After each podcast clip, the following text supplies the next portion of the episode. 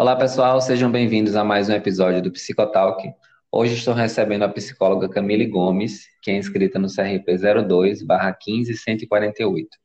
Camille é residente da cidade de Recife, no Pernambuco, é psicóloga social pelo CFP, mestranda em antropologia pela UFPE, professora universitária, pesquisadora pelo CNPq e especialista em terapia de família e casal. Com Camille, vamos conversar sobre meritocracia, privilégio e naturalização das desigualdades. Camille, seja muito bem-vinda ao Psicotalk. Olá, Ilailson, todos que estão nos ouvindo.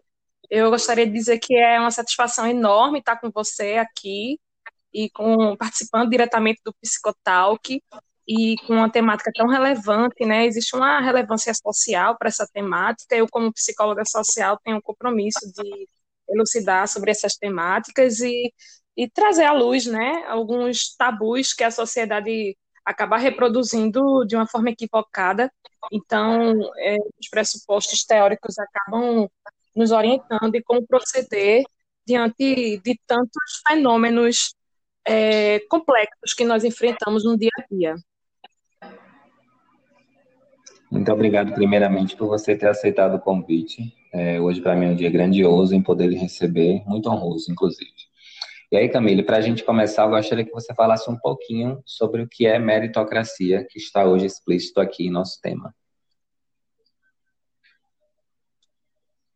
Pois é, é um tema muito polêmico, porque é, existe uma polarização desse discurso meritocrático e também sobre as definições de, das desigualdades sociais. Então, existe uma linha de pensamento, uma linha política que traz à tona a ideia de que uh, é possível viver meritocraticamente. Né? Então, existe uma, um, um, entorno, né, um discurso no entorno que diz que é, a meritocracia é um ideal social. Né? E o que seria essa meritocracia? Nada mais, nada menos do que você compreender, você acreditar que a que existe formas de você chegar a determinados espaços, a determinadas posições sociais por seus esforços, né? De uma forma muito, digamos assim, subjetiva, individual, né? Então é, é um predomínio mesmo de, na, numa sociedade, né? Numa organização, num grupo, numa ocupação daqueles que têm mais méritos, ou que trabalharam mais, ou que se dedicaram mais, ou que, que têm uma, uma sabedoria maior, um, um, é, mais bem dotado intelectualmente, não é? Então, acaba trazendo a ideia de que uh, todo indivíduo é capaz de prosperar somente com suas capacidades, sem precisar da ajuda da sociedade, do Estado ou da família. E isso é um equívoco, é aí que mora o perigo do discurso meritocrático. Né? É importante a gente compreender de que quando a meritocracia ela se instaura, quando na verdade esse discurso meritocrático ele se instaura, melhor dizendo, automaticamente a gente está deixando de levar em consideração os desdobramentos sociais, os fenômenos sociais que nos impedem de, é, de garantir acesso. Né? Então, uh, na verdade, quando eu falo de, dos, dos fenômenos sociais, eu falo dos marcadores sociais que nos definem como sociedade. Então, para elucidar o que significam os marcadores sociais, os marcadores sociais, eles, eles estão predispostos na sociedade para que a gente compreenda as diferenças subjetivas a partir desses dobramentos é, do, do, nosso ser no mundo, né? Nós somos diferentes, por mais que perante a lei, é, nós somos iguais, perante a Constituição, mas os marcadores sociais, eles estão aí para dizer quem nós somos no mundo. E a partir desses marcadores, a gente compreende também o quanto que os fenômenos sociais eles se desdobram de forma distinta para cada indivíduo. Então, esses marcadores de gênero, marcadores de classe, marcadores de raça, de etnia, marcadores é, de geração, não é? Então, de região, marcadores demográficos. Então, a partir dessas diferenciações, nós temos as definições de quem nós somos, e a partir daí, dessas é, interseccionalidades, é uma, é uma abordagem, digamos, é um termo usado por, por uma teórica norte-americana é, chamada Kimberly Crenshaw, e ela fala sobre interseccionalidade. E aqui temos também uh, outra teórica chamada Carla Cotirene, que fala também sobre interseccionalidade, bem como Patrícia Hill Collins, que também é norte-americana, ela fala sobre interseccionalidade, que são esses marcadores que nos definem no mundo e que não estão aí postos para nos segregar, mas sim para dizer do quanto que nós somos diferentes em vários sentidos, do quanto que a gente precisa entender as particularidades, as peculiaridades de cada sujeito,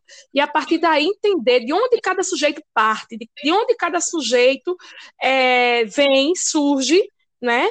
E a partir daí a gente compreende essas diferenças sociais, né? De como que essas diferenças sociais elas são fundamentais para que a gente compreenda o acesso, para que a gente compreenda de como é que as pessoas elas podem acessar determinados lugares, de como elas podem alcançar determinadas questões na vida, de como elas conseguem é, ter acesso a determinadas vantagens sociais a partir do lugar onde ela parte, do lugar que ela nasce, do lugar que ela surge. Perfeito, Camila. É, e aí, quando a gente fala desse, desses marcadores sociais que você trouxe para a gente agora, eu queria realmente tocar nesse assunto, por isso que eu fiz esse questionamento inicial sobre o que seria meritocracia, porque estamos vivendo uma realidade sociopolítica que é deprimente em nosso país, que nos fala a todo momento e, e traz à tona questões raciais que são muito importantes de serem discutidas, não apenas por causa desse momento, isso, isso é secular, mas agora a gente está vivendo uma realidade que está nos permitindo dar à luz é, a debates importantes e a lugares de fala e de espaços também que precisam ser ocupados. E aí, levando em consideração o que estamos vivendo no nosso país, que é um país de terceiro mundo, levando em consideração também esses marcadores sociais que você trouxe, eu queria te perguntar como é que isso afeta diretamente a sociedade como um todo e, em especial, a população preta do nosso país. Perfeito, Lailson. É, veja, é fundamental a gente questionar a ideia de meritocracia antes da gente entender como é que ela se desdobra no Brasil.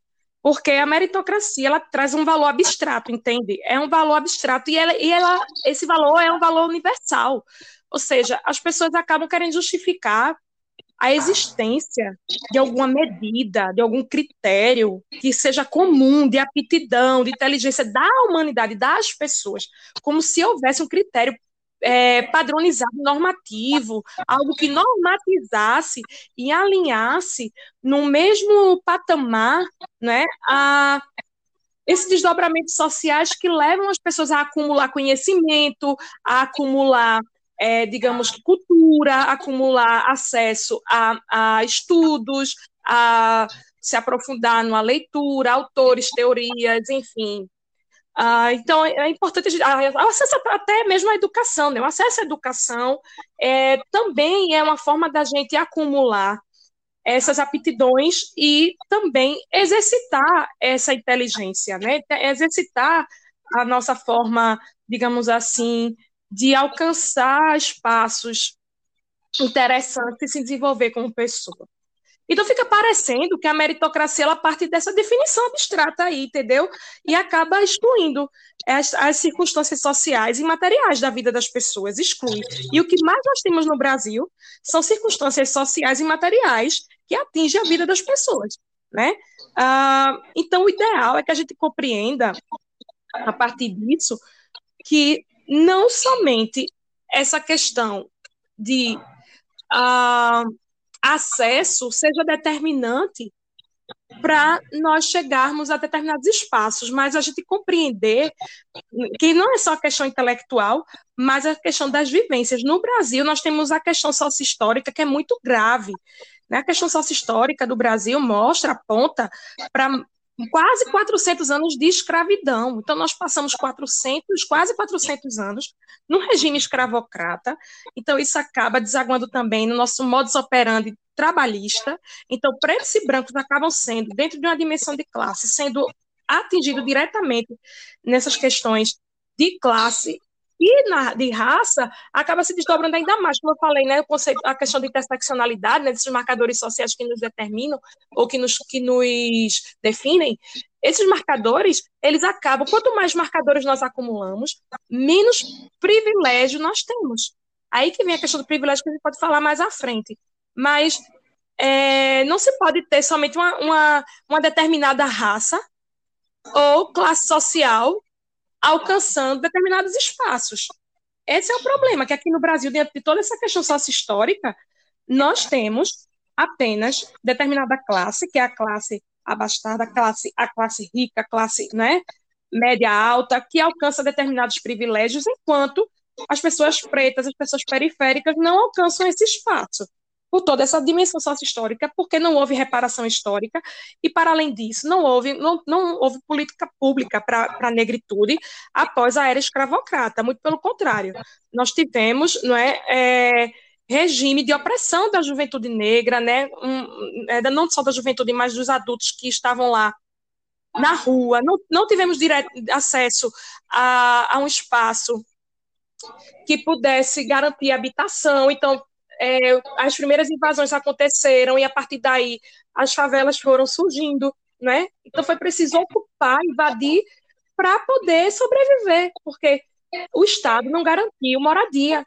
Os pretos moravam nas senzalas, né? Então a partir daí as favelas foram se desdobrando, o inacesso à educação, né? É, não só o inacesso à educação, é importante também a gente compreender que é, logo após a era escravocrata, algumas leis proibiam os negros a terem acesso a determinados espaços, como, por exemplo, a universidade, certo? Tinha também a, a, os vadios e os capoeiras. Quem estivesse na rua jogando capoeira ou fazendo nada era preso. Então, a partir daí, a primeira, o primeiro encarceramento em massa dos negros aconteceu logo após a era escravocrata, e essa cultura acontece até, o dia de, até os dias de hoje, né?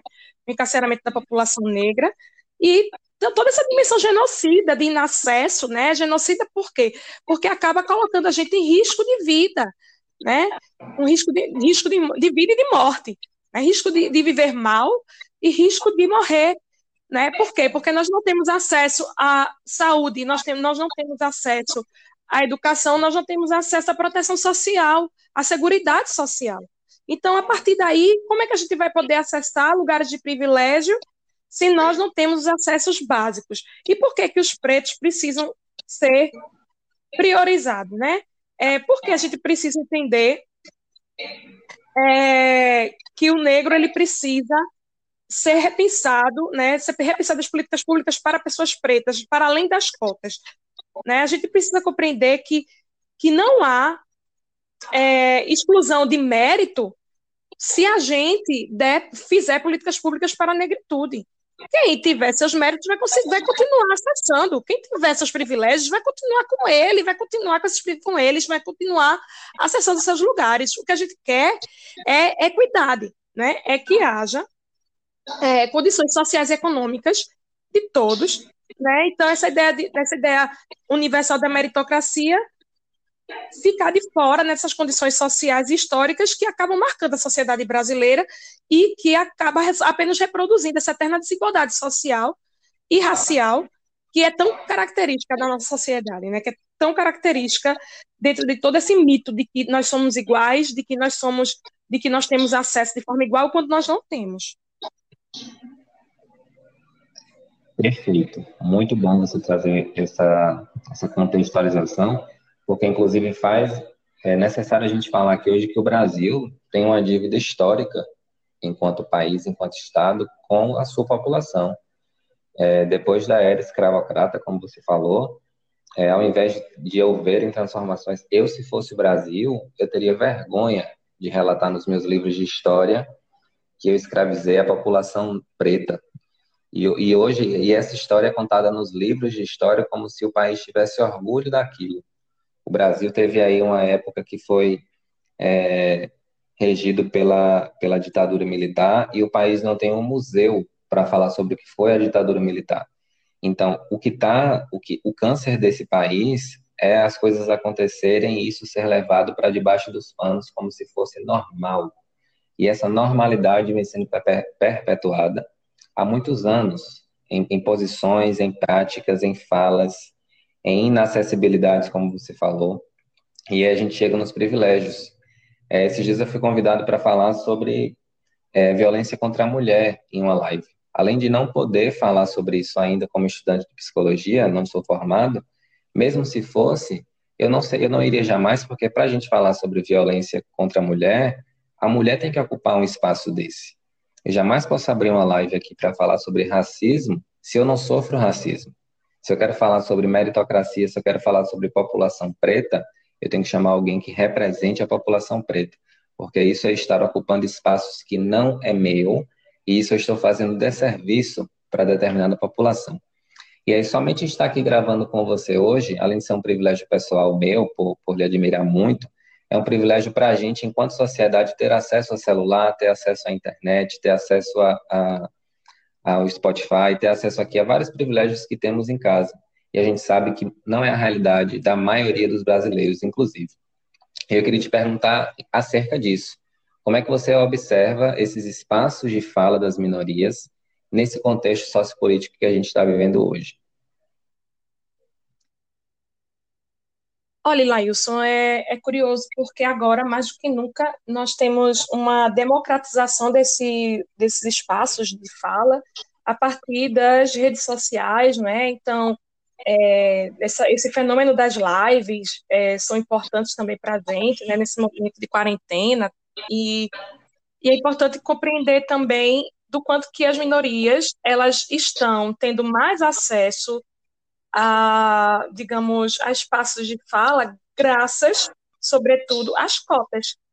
É preciso a gente falar de cotas aqui, porque há 15 anos nós tivemos espaço, né, essa garantia de, de fala teórica, metodológica, epistemológica dentro da universidade. Então, como a gente saiu dos movimentos para a universidade a partir das cotas, então a gente começou a sair, a, a, a falar a partir das nossas é, experiências. Então, o empirismo ele, e, e, e, o, nosso, o nosso senso comum passou a ser desdobrado a partir de uma ideia é, de um desdobramento teórico-prático, né?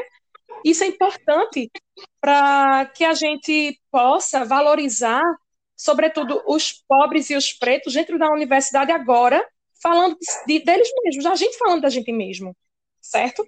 Por que eu estou querendo falar dessa forma? Por que eu estou falando assim? Porque é importante a gente observar do quanto que a história do Brasil e a história é, da humanidade sempre foi contada por pessoas brancas, por teóricos brancos, né?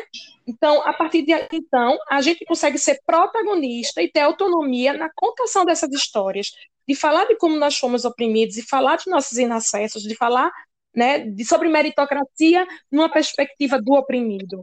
Não falar de meritocracia na perspectiva de quem é, de quem acha que é justo você se esforçar e chegar lá e usar como de Chimamanda, né? Chimamanda é, é uma autora nigeriana, ela fala ela fala sobre é, o perigo da história única, do quanto que é perigoso a gente ressaltar um, um, uma pessoa só dizer, ah, a Isa no mercado fonográfico. E a Isa? Tá aí, ó, fazendo sucesso. Né? Uma, uma preta se levanta, a Maju Coutinho no jornalismo. Uma preta se levanta, se ergue, consegue destaque, pronto, já tá bom.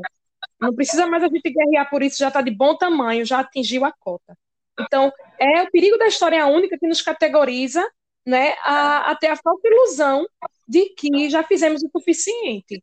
Então, o lugar de fala, ele, ele é importante porque ele democratiza o, espaço e as chances da gente falar sobre as nossas, as nossas, nossas dores, sobre nossas desvantagens, sobre os nossos inacessos, né? e sobre as, os interditos que nos colocam no caminho. Então, tem a, a, autora, né, Jamila Ribeiro, que é filósofa, ela trouxe no sentido sociológico, né, o que seria o lugar de fala, né, o conceito que tem múltiplas origens, Lailson, e, e, e, e também é tratado em, em, diferentes contextos. Então, na análise do, do discurso, é, inclusive na análise de discurso de vertente francesa, é utilizado por alguns autores, como Bourdieu, Foucault, Judith Butler, Né? Então, esses autores falam das relações de poder presentes nos diferentes tipos de discurso, de acordo com seus enunciadores, entende? Então, há uma posição ocupada enquanto o discurso é enunciado. É importante a gente entender que quando uma pessoa ela se coloca, ela está se colocando a partir do lugar que ela fala. Então, por isso que é importante que as minorias elas tenham o seu, o seu próprio lugar, saindo do movimento negro, entrando na academia, ocupando as redes sociais, é, escrevendo livros, fazendo lives, o que quer que seja, um podcast como esse. Então, no Brasil, esse termo, como eu disse antes, ele foi popularizado, né, no sentido sociológico. Então, segundo Jamila, embora ela não negue, não negue o aspecto individual, né, ela não nega de jeito nenhum o aspecto individual do lugar de fala, mas o lugar de fala, ele acaba conferindo uma ênfase desse lugar social ocupado pelas pessoas, né, e, e esses sujeitos, eles falam a partir de uma matriz de dominação, Ilailson, e não só de dominação, é uma, são matrizes de dominação e de opressão dentro dessas relações de poder, entende? Então, essas condições sociais, elas nos autorizam ou elas nos negam acesso. Ou elas abrem acesso para a gente falar, ou elas nos negam. Quantas vezes, dentro da universidade, a gente traz uma autora é, como Conceição Evaristo, Lélia Gonzalez, entende? É, Sueli Carneiro, Carolina de Jesus, são autoras pretas, e os próprios professores acabam ficando colocando o pé atrás sobre essas referências bibliográficas, não é? Essas citações, essas, essas referenciações que trazem essa linha, essa pegada do movimento negro e renegam. Então, essas condições sociais, ou elas nos autorizam a acessar, ou elas nos negam. Então, inclusive, dentro desses espaços, por mais que essas pessoas elas representem uma é, produção intelectual, ainda assim nos negam acesso a determinados grupos e a lugares que, que estão ali promovendo cidadania sabe? Então, acaba se tratando de reconhecimento do caráter coletivo, entende? É importante que as minorias se coloquem, é importante que a gente é, ocupe esses espaços. Falar de preto, gente preta falando de preto, gente branca falando de seus privilégios, gente branca falando de, dos seus acessos, e falando de como consegue esses, esses, acessos de uma forma muito fácil, de uma forma muito é, aberta né? Então, esse reconhecimento desse caráter coletivo, ele rege as oportunidades e constrangimentos que atravessam os sujeitos, entende? E, e assim, esses sujeitos, eles pertencem a grupos sociais que, e, que, e acabam se sobrepondo o aspecto individualizado das experiências. Então, a gente não pode olhar para uma pessoa e não considerar o grupo que ela pertence. A gente não pode separar essa pessoa, individualizar ela, sem considerar as suas origens, Entendeu? Perfeito, Camila. E aí, quando a gente fala desse autorizar ou negar acesso, a gente vive e, e presencia também certas dualidades, outras dualidades, que são impostas de forma até mesmo veladas em sociedade, né? Seja aí pelo movimento é, do branco, que às vezes diz que, que não é necessário as cotas, mas é o mesmo branco que usa dessas cotas para ingressar em universidade é o branco que diz que não existe racismo, que existe um racismo inverso, sendo este branco que não oportuniza é, a população preta em sua empresa, por exemplo, no mercado de trabalho. Então, são dualidades que a gente fala e a gente, a, a, para além da gente falar, a gente enxerga acontecer. E essas desigualdades que a gente vem falando, inclusive está hoje proposto no nosso tema, né, a naturalização das desigualdades, ela parte muito, inclusive, de um movimento atual que eu, assim, eu tenho um repúdio pelo que chama de mimimi, porque eu enxergo o mimimi como um, um, uma ferramenta de tentar minimizar o que está tomando voz agora, de tomar o lugar de quem precisa ocupar este lugar, é, de estar ali querendo calar quem precisa ter essa voz. Eu queria que você falasse um pouquinho sobre isso, como é que as desigualdades são naturalizadas em nosso país ou em nossa sociedade.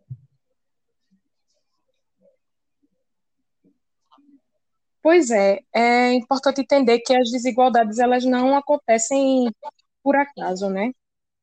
Então, as desigualdades elas elas acabam é, trazendo, nos remetendo sempre à questão sócio-histórica. Eu sempre trago isso como perspectiva, porque a desigualdade ela vai apontar para as dificuldades né, que as pessoas têm de compreender que desse construto sistêmico. É, esse construto sistêmico da nossa história, ele traz uma transgeracionalidade da desigualdade. Né? A desigualdade, ela, ela acaba sendo, sendo naturalizada porque a história ela foi lida de uma forma muito, digamos assim, equivocada. Existe um mito né, da democracia racial, por exemplo, no Brasil, e esse, e esse mito da, da, da, da dessa igualdade racial, ele se deu a partir da ideia de miscigenação, né? De que era bom a gente miscigenar para clarear a população. Pra, e, e, essa miscigenação foi lida de uma forma muito romantizada, né? Então a gente traz todo esse construto de miscigenação, de inacesso e de exploração, de opressão para os dias atuais, né? E essas desigualdades acabam sendo lidas como sendo é, algo comum entre nós, né? E acaba sendo trazida como um exercício dessa ideologia do desempenho. Tem muito a ver com a, com a meritocracia, né? Que a gente falou anteriormente. É, e é muito sutil, né? Essa naturalização da desigualdade é sutil, ela é silenciosa, por práticas que são reproduzidas né, de forma corriqueira. Então, a gente vê pessoas que olham uma pessoa na rua, uma pessoa em situação de rua e acha natural. Vê um preto é, lavando o chão de uma escola, da universidade, olha para a sua faculdade, para a sua universidade, só tem gente branca estudando. A pessoa não, se, não questiona isso, não questiona que só tem gente preta lavando o chão e não tem gente preta estudando. Não questiona que naquele restaurante chique só tem gente preta servindo, não tem gente preta consumindo. Vai para um carnaval, vê que tem uma divisão dentro dos espaços, que tem o lado, a, a ala dos brancos e a ala dos pretos, e não questiona. Não questiona que na fila para receber é, a renda emergencial só tem gente preta. Não questiona que de, num, num quadro, num, num, digamos, naqueles, como é o nomezinho que fala. Quando a pessoa se forma, faz a placa, pronto, a placa né, de, de formatura, uma turma de medicina, de engenharia e de direito das universidades federais, não é? Uma, são profissões elitizadas, só dá gente branca, só tem gente branca. Então, a gente não questiona. Então, a gente reproduz essa desigualdade. A partir do momento que a gente não se movimenta e de que a gente não se mexe para compreender essas diferenças, isso se dá né, pela naturalização, a banalização dessas, dessas desigualdades. Então, a gente é, nós somos agentes dessas desigualdades a partir do momento que a gente não se mexe para não questioná-la, questioná-las. Né? Nós temos que questionar as desigualdades, nós temos que é, compreender que há uma opacidade dessa dominação né? E há condições que são modernamente periféricas, situações que a gente acha que é muito natural, que são muito naturais, de pessoas pobres, pessoas que, que são das classes baixas, não é? Tendo dificuldades de trabalhar, tendo dificuldades de se inserir, não é? E a gente acha isso tudo muito natural. E quando vê a pessoa acessando, questiona, né? Você assistiu o filme Que Horas Ela Volta, né? que tem Regina Casé como protagonista, quando a filha da, da empregada acessou a universidade e o filho da patroa não conseguiu, imediatamente né, um mal-estar social ali se instaurou. E esse tipo de mal-estar, ele, ele se dá de vários, em vários aspectos.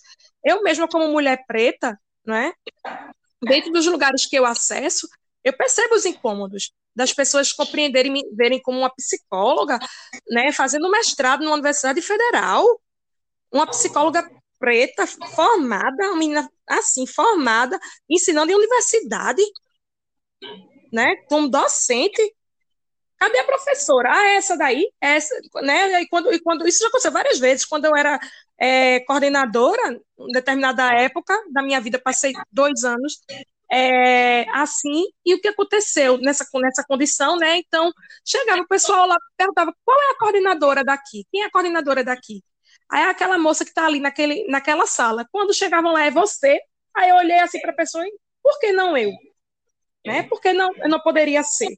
A gente naturaliza, a gente espera que as pessoas brancas estejam ocupando espaço de poder. A gente não aceita um médico preto, a gente não aceita o juiz preto. Quando aceita, aí diz assim, aí, ó, tá vendo que o preto chegou? Não, ele é exceção.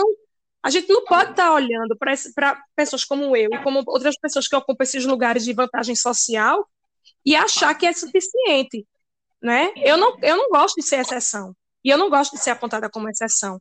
Porque isso é fruto dessa naturalização da desigualdade.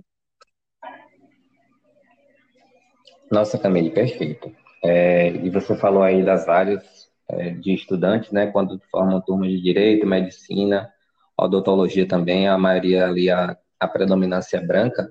Eu vou abrir um parênteses aqui, inclusive, para criticar a formação também em psicologia. Eu, como estudante né, da graduação de psicologia, você psicóloga, é, ainda a gente vê uma maioria é, de.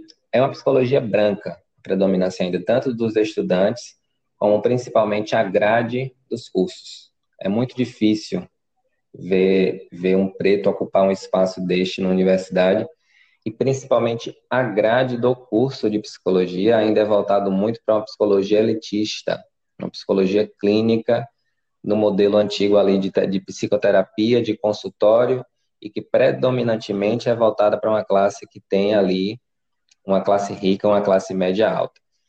É, inclusive, é, a gente vê, por exemplo, pessoas, pessoas da própria classe de psicólogos replicando conceitos é, feitos e opiniões que trazem aí esse conceito, esse cunho racista mesmo, e esse cunho também separatista.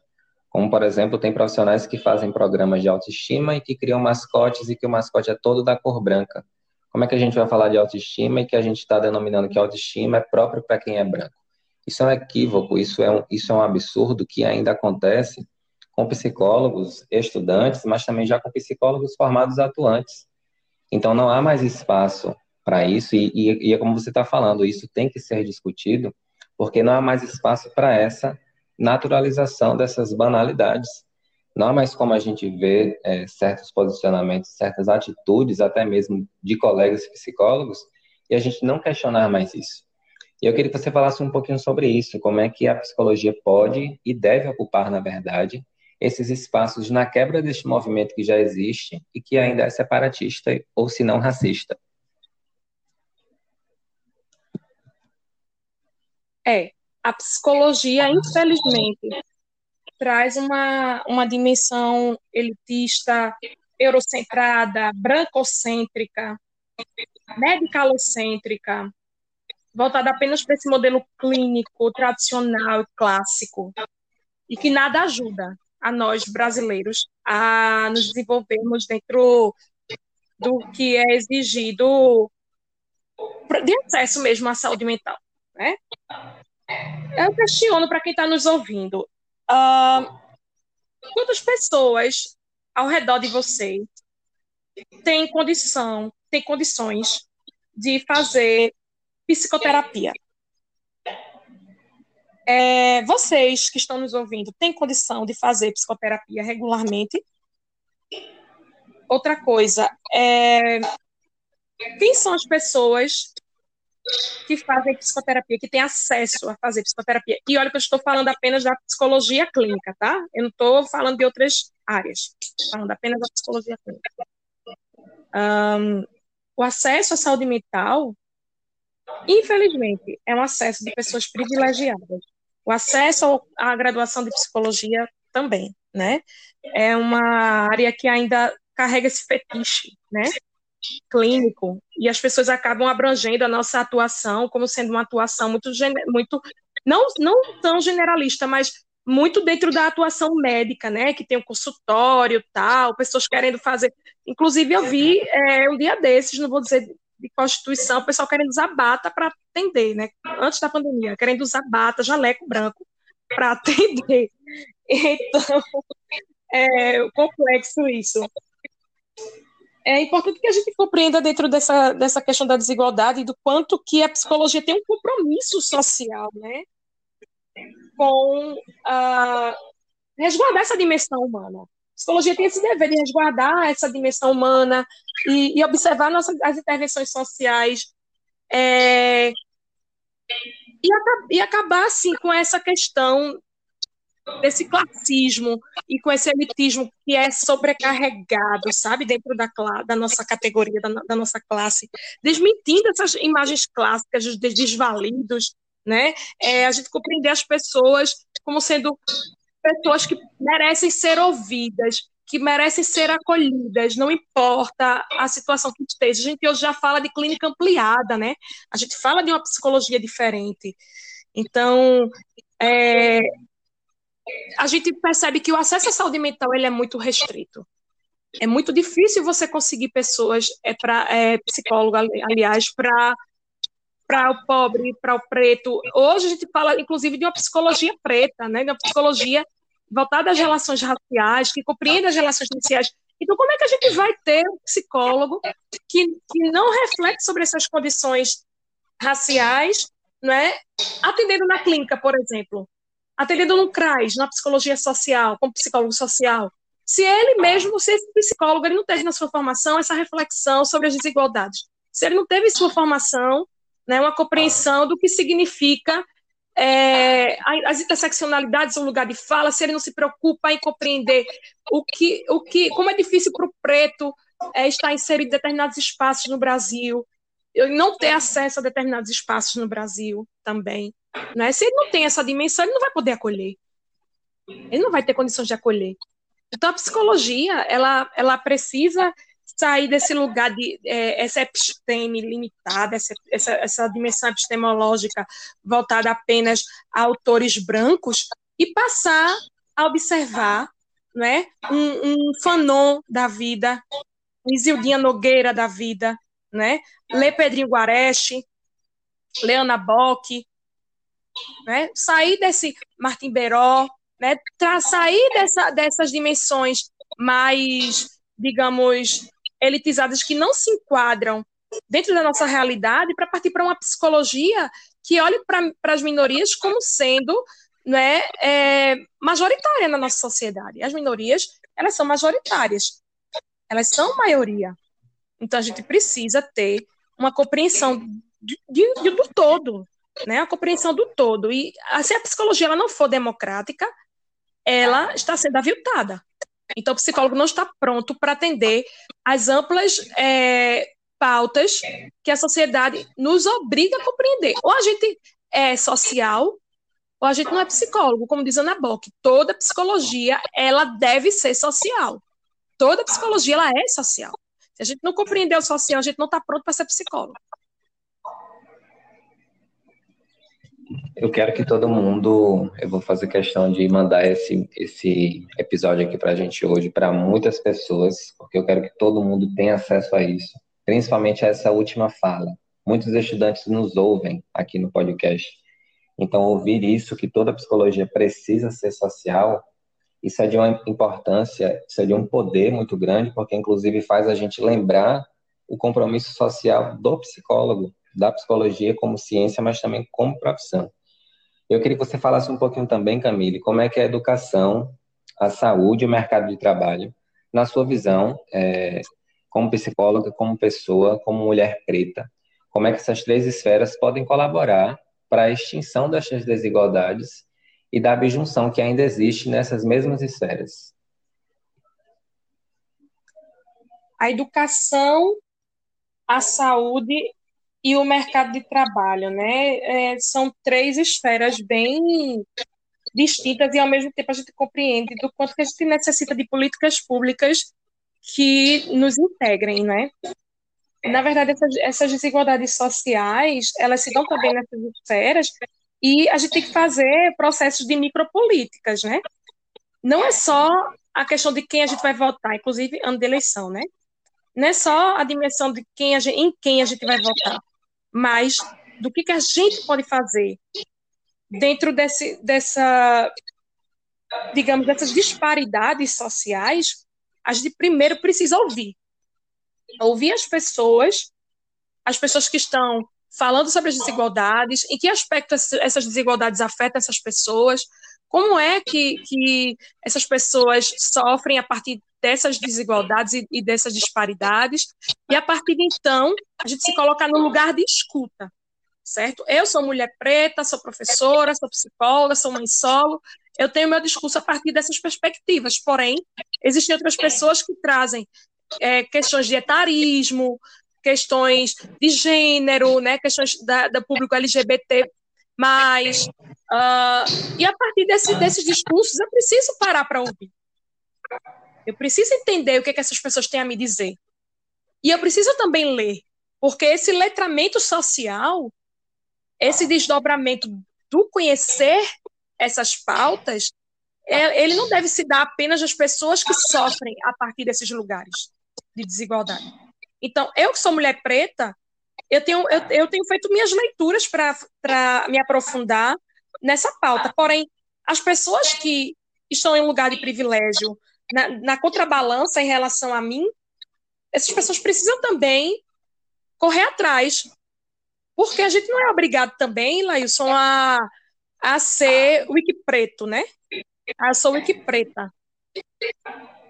Todo mundo tem uma dúvida sobre negritude, então me procure que eu vou elucidar, como se fosse um Google. Vá buscar conhecimento, você no seu lugar de privilégio. Eu tenho certeza que você vai ter mais condições de comprar mais livros do que eu. Compre livros, vá no Google, você não paga seu Wi-Fi, tem seu computador, seu Google, vá lá, pesquise.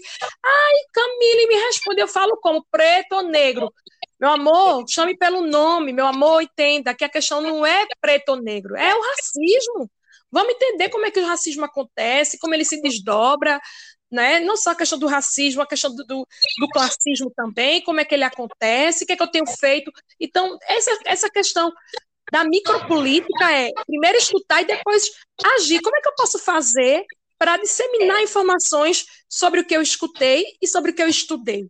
Então, é aí que se instaura a micropolítica. Eu não preciso estar candidata a vereadora para fazer alguma coisa né? Eu não preciso fazer. Então, eu acho massa porque tem gente que, que não é preta, mas está preocupada com as questões de raça. Eu tenho muitos amigos assim, que são brancos, né? Pessoas não pretas que estão compartilhando informações, disseminando informações, chegando nas rodas de conversa. Se tá uma roda só de gente branca, gente falando besteira, chega lá e dá a tua vez e fala, te posiciona. Um grupo do WhatsApp que é aquele que está falando, ah, lugar de pobre, ai, é, lugar de preto, ai, lugar de bicha. Estão falando assim, chega lá e te posiciona. São micropolíticas. E não só isso. Incentivar políticas públicas aí é que entra dentro da psicologia. Como é que a psicologia pode ajudar nisso? A gente pode pesquisar, a gente pode lançar, entrar em grupos de pesquisa, a gente pode trabalhar nessas esferas públicas e lançar políticas públicas que ajudem, essa, que alcancem essas pessoas, lançar projetos para ajudar essas pessoas, né? questionar os políticos que estão lá nesses lugares de, de, de poder, né? dessa ascensão social, de decisão. Então, ir lá nesses lugares e questionar as leis que estão indo lá para a Câmara dos Deputados, as leis que estão lá na Câmara dos Deputados e, e que estão lá no Senado, o que está sendo aprovado, o que não está sendo aprovado, o que eles estão fazendo conosco, com o nosso futuro. Gente também tem que questionar, também tem que incomodar essas pessoas que têm o poder nas mãos, poder de decisão. É, exatamente. É, e quando a gente fala principalmente disso, dessa, desse questionar, que você fala, ah, tá, tá acontecendo isso no grupo, questiona traz muito à tona e, e afirma um compromisso que eu tenho como ser humano, que é exatamente esse de não precisar passar por obstruções de sociedade para que eu possa querer uma sociedade melhor. Eu não preciso ser preto para ir contra o racismo, eu não preciso ser gay para ir contra a homofobia, eu não preciso ser mulher, inclusive, para combater o machismo. Principalmente eu, como homem, tenho muita coisa a desconstruir como machista que já fui, como eu vejo, inclusive, tendo ainda dentro da minha casa, dentro dos meus contextos sociais, principalmente práticas homofóbicas, racistas, gordofóbicas, misóginas. Então, a gente não precisa passar, ocupar um lugar que não é da nossa realidade para que a gente se posicione contra e para que a gente saiba que aquilo que a gente não quer para a gente, a gente não deixa com que se replique para o próximo. E aí, Camila, eu queria te agradecer muito por você ter feito parte do Psicotalk, ter aceitado o convite mais uma vez, Para as pessoas que não sabem, você já foi minha professora e você trouxe assim uma luz para minha formação enquanto psicólogo, exatamente nesse aspecto. O que é que eu estou fazendo como Ilailson para que eu possa alcançar o social? Eu não tinha essa visão até antes de te conhecer em sala de aula e até saber dos construtos que você tinha a agregar na minha vida como pessoa, mas principalmente como futuro psicólogo. Eu tenho muito orgulho de você, você é uma pessoa que, que me representa em todos os aspectos, em todos os sentidos, seja para qualquer que seja a onda, se Camille fala e Lailson assina antes mesmo de ouvir. Então, te agradeço por você ter colaborado com a gente hoje, ter aberto aqui não somente uma porta, mas diversas portas de reflexão, de propriedade, mas também de identificação, que é isso que falta muito no nosso país. Então, te agradeço e você volta no dia que você quiser, tá bom? Ai, que coisa linda, Ilaílson. Eu fico emocionada. É uma honra ter você na minha vida, né? Porque os alunos, eles marcam a, a nossa vida. Alguns alunos, eles ficam mais próximos. Outros, eles, eles ficam mais né, reservados. Mas você é o tipo de pessoa que, que chega junto, né? e marca para sempre. E eu queria te dizer do quanto que eu estou grata de estar aqui, de ter participado, de ter esse momento contigo. É um momento muito feliz para mim e as suas palavras elas são doces. Você é, é um homem também que eu admiro muito. Né? Eu queria dizer também para o pessoal que está nos ouvindo do quanto também que eu estou satisfeita, né, de tê-los comigo aqui, né, de, de terem me dado esse, esse prazer, né, de, de ser ouvida. E eu queria também finalizar falando, né, do quanto que é importante vocês também olharem em volta com atenção, buscando perceber o dia a dia de vocês, os privilégios de vocês, como eles se manifestam nos ambientes que vocês circulam, na cidade que vocês moram, nas, nas instituições que vocês estudam ou trabalham, nas estruturas sociais na casa de vocês, na cultura do estado de vocês, na subjetividade de vocês, nas escolhas afetivas, nos amigos que vocês têm, né, nas pessoas que vocês escolhem para se relacionar. Então, olhem em volta e percebam se há desigualdade, onde há desigualdade, e, e se há privilégio, onde, onde que existe esse privilégio, onde que ele está instaurado. Era esse recado que eu queria deixar para finalizar e dizer do quanto que, que esse assunto é relevante, que vocês possam perpetuar, né? essa discussão em outros espaços. Não só a partir de mim, mas a partir também de vocês mesmos, que vocês possam disseminar esse, esse conteúdo para outros lugares e que ele não se esgote. Amém. oh, coisa boa. Muito obrigado, Camille, mais uma vez. Para vocês que querem acompanhar Camille Gomes no Instagram, o arroba Camille com dois L's e Gomes com dois S's. Eu quero dedicar esse episódio hoje também a uma grande parceira que a psicologia me apresentou e que me representa em todos os níveis máximos como pessoa, mas também como profissional, que é Silvana Santana.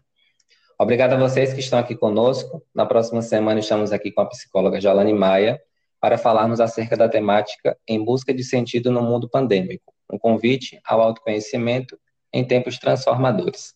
A gente se vê e a gente se ouve. Um grande abraço e até lá.